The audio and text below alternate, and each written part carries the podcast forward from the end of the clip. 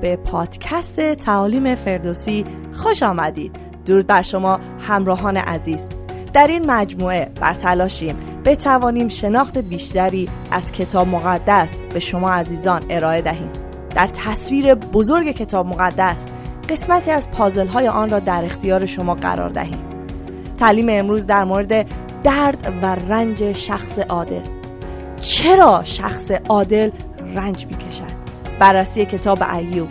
چرا او درد کشید و در رنج بود. همه دارایی خود را سلامتی و حتی فرزندانش را از دست داد. تعلیم امروز را از بردر میلاد چیتی میشنویم. با ما همراه باشید. دور درس می کنم خدمت شما همراهان عزیز. به دومین بخش از مطالعه کتاب ایوب خوش اومدید. بخش مقدمه کتاب رو به پایان رسوندیم و حالا می‌خوایم بریم به سراغ متن کتاب ایوب. ایوب فصل یک آیه یک اینطور میگه.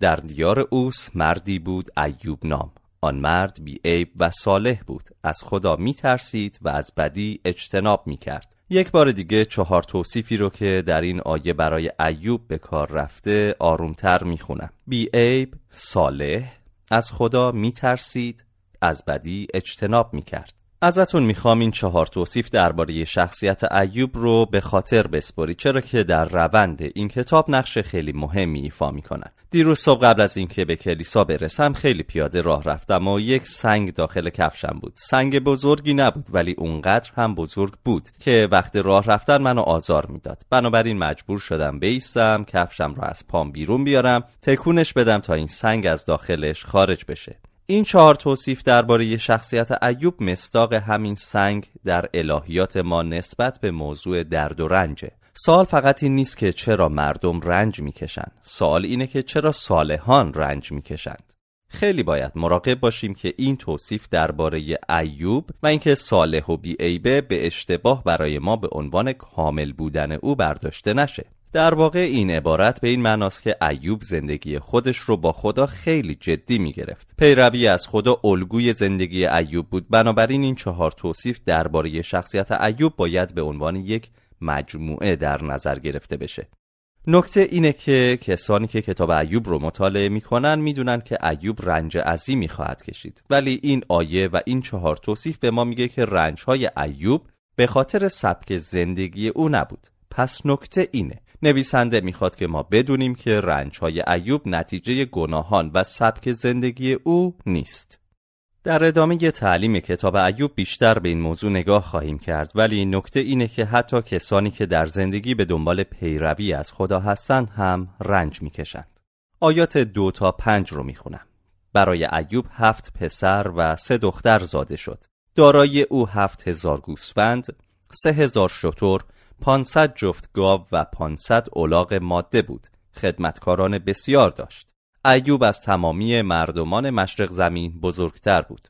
پسرانش هر یک به نوبه خود زیافتی در خانه خیش می‌دادند و فرستاده سه خواهر خود را دعوت می کردند تا با ایشان بخورند و بیاشامند.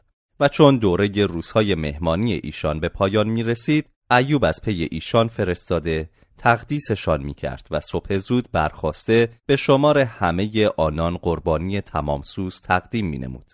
زیرا ایوب می گفت شاید فرزندانم گناه ورزیده و در دل خود به خدا لعن کرده باشند. ایوب همواره چنین می کرد. اعداد هفت و سه نماد کاملیت در ادبیات عبری هستند. پس ایوب خانواده کاملی داره و این نشونه لطف خدا در زندگی اوست. در آیه سه این اعداد تکرار میشن که نشون دهنده ثروت عظیم ایوبه. در انتهای آیه سه میگه او از تمامی مردمان مشرق زمین بزرگتر بود. اما برکات در زندگی ایوب فراتر از جایگاه و ثروت او بود. خانواده که در اون همه چیز هست ولی محبت نیست بیمعناست. ولی در خانواده ایوب محبت هم دیده می‌شد. در آیه چهار میگه هر یک به نوبه خود زیافتی در خانه خیش می‌دادن. مطمئن نیستیم که اینها چه نوع زیافتی هستن ولی از اونجایی که به دوره برگزاری اونها اشاره میشه شاید چیزی مثل جشن تولد باشن. اینطور تصور کنید که فرزندان ایوب در یکی از این زیافت ها دور هم جمع شدند و نوه ها در حیات خونه مشغول بازی هستند و ایوب و همسرش در حالی که روی سندلی ها روی بالکن نشستند از دیدن این صلح و آرامش در خانواده بسیار لذت می‌برند. آیه پنج و چون دوره روزهای مهمانی ایشان به پایان می رسید. شاید به این معناست که وقتی بزرگترین فرزند تا جوانترین فرزند ایوب جشنهای تولدشون رو برگزار می کردن، این دوره تکرار می شد. به هر حال هرچه که این زیافت ها هستند در ظاهر و در رفتار فرزندان ایوب چیزی ناشایسته مثل مستی، تنبلی و از این قبیل اخلاقیات دیده نمیشه و به نظر فرزندان ایوب دارای بلوغ نسبی خوبی هستند. جالب اینجاست که ایوب نه تنها نگران رفتارهای ظاهری فرزندانشه بلکه به درون و به قلب فرزندانش هم اهمیت میده.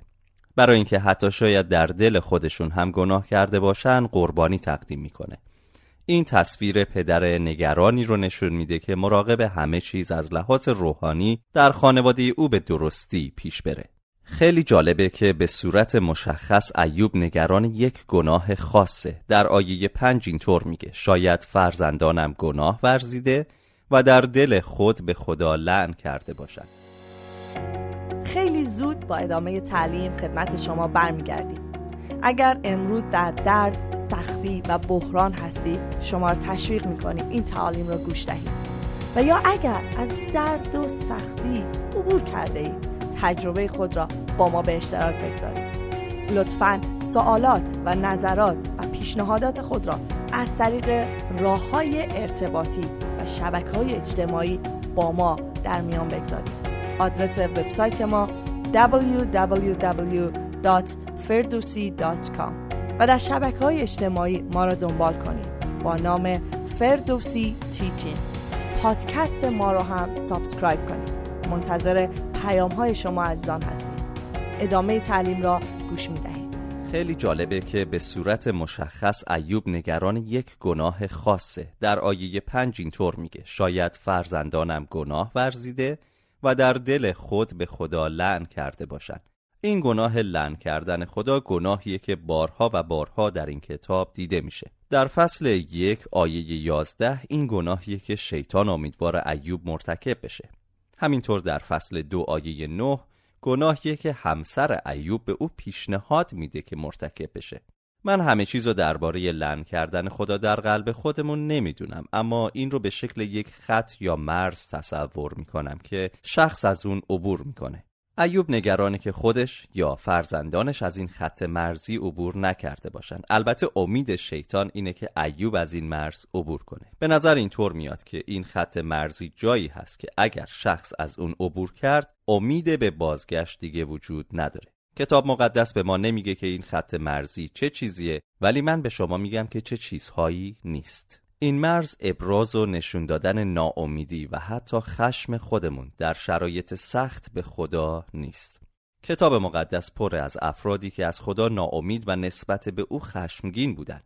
برای مثال ارمیا خدا رو دروغگو خطاب می‌کنه. داوود بر سر خدا فریاد می‌زنه. یونس انقدر از خدا ناامیده که فقط می‌خواد بمیره. اینها تنها نمونه هایی هستند از افرادی که در زمان ناامیدی خشم خودشون رو نسبت به خدا ابراز کردند. به نظر من این به معنای لعن کردن خدا نیست. مطمئن نیستم که این مرز در دیگر افراد در کجا قرار داره اما می‌دونم که در درون خودم این مرز کجاست. همه ما می‌دونیم که مرز سرکشی از خدا در قلبمون دقیقا کجاست. در درس های قبلی که کتاب حبقوق رو با هم بررسی می کردیم اشاره کردیم که حبقوق در زمان سختی عظیم که نه میوه در درختان بود روغن و قله نبود چطور در ایمان خودش پیش رفت و این ایمان رو حفظ کرد. تمام چیزهایی که در درس حبقوق گفتیم که چطور با ایمان پیش رفت در رابطه با کتاب ایوب هم صدق می‌کنه. خط مرزی که نباید ازش عبور کنیم. می‌خوام به آخرین جمله از آیه پنج نگاه کنیم. ایوب همواره چنین می‌کرد. فکر می‌کنم که این آیه رو باید با آیه یک مرتبط بدونیم. به نظر می‌رسه که در این زمانی که این متن درباره ایوب صحبت می‌کنه او حدود 60 سال سن داره و این رفتار پیروی از خدا برای او تبدیل به یک عادت در زندگی شده که دائما در حال تکراره. در فصل یک با دو شخصیت دیگه هم در زندگی ایوب روبرو میشیم خدا و شیطان. آیه شش رو می‌خونم. روزی پسران خدا آمدند تا به حضور خداوند شرفیاب شوند. شیطان نیز در میان ایشان آمد. در تمام عهد عتیق یکی از نقش هایی که به خدا داده میشه خالق و حاکم تمام هستی است. وقتی من واژه هستی رو امروز به کار می‌برم در تعریف مدرن و امروزی ما عموما به چیزهای مادی و قابل دیدار فکر می‌کنیم. در کتاب مقدس و در این مورد خاص در عهد عتیق وقتی از واژه هستی استفاده میشه به چیزی بیش از مادیات قابل دیدار اشاره می‌کنیم. منظور تمام حقایقه حتی اونچه که با چشم دیده نمیشه. به عبارت دیگه پادشاهی وجود داره که ما قادر به دیدن و لمس کردنش نیستیم. خدا در اون جهان و در اون فضا هم حاکم و پادشاهه. در واقع یکی از نامهایی که کتاب مقدس برای خدا استفاده می‌کنه یهوه سبایوته. واژه سبایوت به معنی لشکر هاست. در جهان ما هم چیزهایی که قادر به دیدن اون هستیم و چیزهایی وجود داره که قادر به دیدن و لمس کردن اونها نیستیم.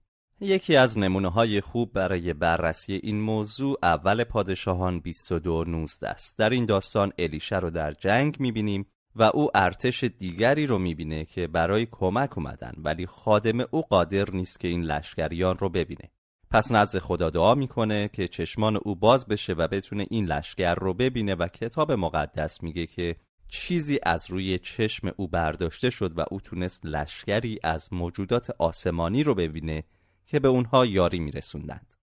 نمونه های خیلی کمی در کتاب مقدس هست که چطور ما انسان ها می‌تونیم چیزهای نادیدنی و غیرقابل لمس رو ببینیم ارتش و جهان روحانی رو که ما اطلاعات خیلی زیادی در این رابطه در اختیار نداریم. هرچند در فصل یک آیه شش اندکی اطلاعات به دست میاریم.